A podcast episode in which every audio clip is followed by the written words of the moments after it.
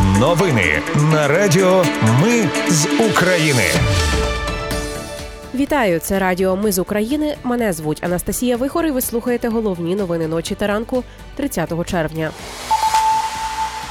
Вночі сили протиповітряної оборони збили 10 дронів камікадзе, шахіт із 13 запущених. Росіяни атакували Херсонщину, Запоріжжя та Харківщину. Є жертви. Україна продовжує наступальну операцію на Мелітопольському та Бердянському напрямках.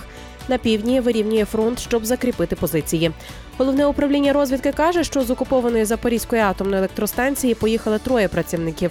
Російського Росатому на станції поменшало і російських військових.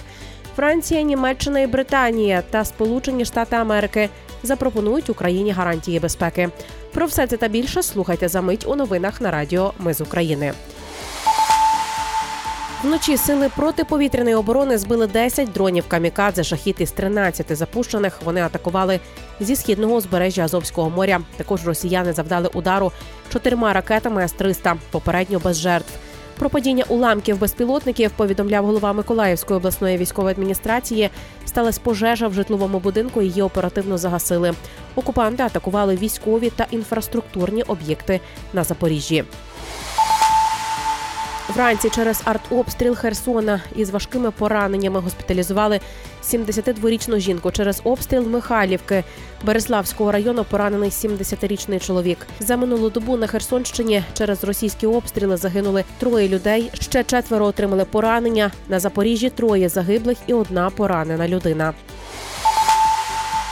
У селищі Панютине Лозівського району на Харківщині на вибуховому пристрої підірвався 13-річний підліток. Про це повідомив начальник Харківської обласної військової адміністрації Сенігубов. Хлопець знайшов вибуховий пристрій на власному подвір'ї. Ймовірно, йдеться про гранату. Взяв до рук, після чого відбувся вибух. Підлітка госпіталізували. У ДСНС Харківщини уточнили, що підлітку відірвало пальці на рівій руці. Надзвичайники наголошують на тому, що не можна ні в якому разі піднімати небезпечні предмети, які залишають після себе окупанти.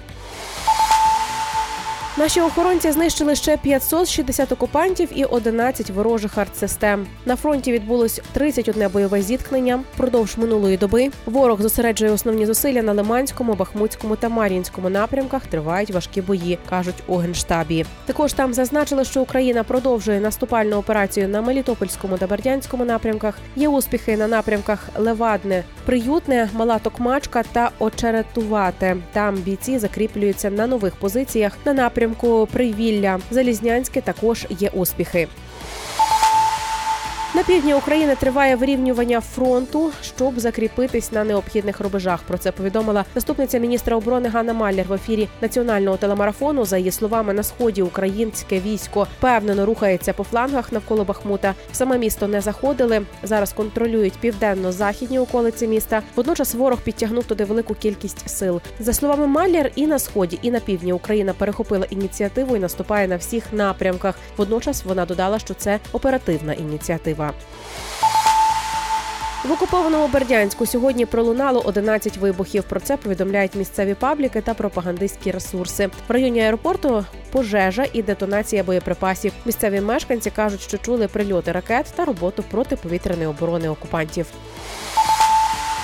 У головному управлінні розвідки заявили, що з окупованої Запорізької атомної електростанції поїхали троє працівників російського Росатому. Рекомендації евакуюватися до 5 липня також отримали українські співробітники станції, які мають контракт з компанією. Персоналу, який лишається, дали вказівку в разі будь-яких аварійних ситуацій звинувачувати Україну. Також за даними розвідки на території Запорізької атомної електростанції та в окупованому енергодарі поступово зменшується кількість військових патрулів Росії.